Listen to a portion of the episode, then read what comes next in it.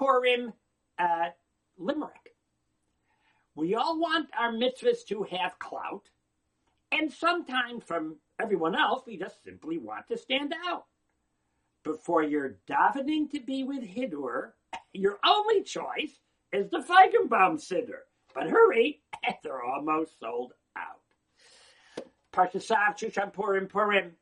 You know, I made a list. I do a Purim poem. I went through all the things that nobody really wants to hear about anymore. We don't want to hear COVID, and we don't want to hear Joe Biden. We don't want to hear Justin Trudeau, and we don't want to hear you know hotels in Dubai and Gashmias. You know, we, we don't we don't want to hear that. We don't want to hear schools. Had nothing else left. I said, you know what? Purim v'nafochu. Why, why don't I just tell a Dvar Torah?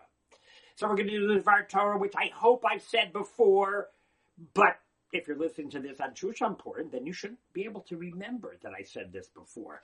Says a guy in a Dvar Torah for our times. Says the guy, and everybody wants to know the whole story with you know uh, Mordecai on the horse, right? You know, Haman leads him through the city, right? And then his daughter then throws down garbage. She thinks she assumes it's Mordecai leading the horse, and of course it's Haman, right? And she kills herself, and he's a mess. Well, what, what's that story doing there? That that that that, that doesn't really change the, the the miracle, right? Esther already has the party set up. She's going to reveal that she's Jewish, and and and that's going to turn the show around. Whether you know Haman led Mordecai on a horse or didn't lead Mordecai on a horse, if that little story never happened, the same story would have changed. Says the guy in Al Pidera Hateva, because we have to learn story in Pidera Hateva.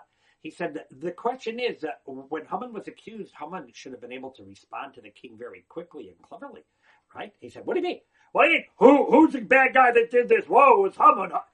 Haman. Hey, Mister King, let's let's be honest about this. We, we, were both in this together. Hello."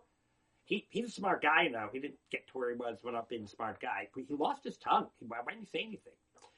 Because he was Behala Vayavhilu Lahavias Haman, says the Pasuk. They rushed him out. He came home, Avel Vachofi Rosh, he's sad, he's messed up, he has garbage and he can't think, and they rush you to get a chance to shower, take a deep breath. And when you're rushing and you're not thinking and you just, you, you can't make the right decisions, make it all, all of all the details and we get. Behala. There's so many things going on. We have so much information overload on so much information, misinformation, news, fake news, the fake news, which is really the real news, and the fake news, news, which is fake, not news, and, and this side and that, which now we don't watch them, we don't hear them, but we heard them someone say, wow. Can't make right decisions when you have Bahala. You sit back, you have to think, you have to figure out what's the correct thing and what's the incorrect thing.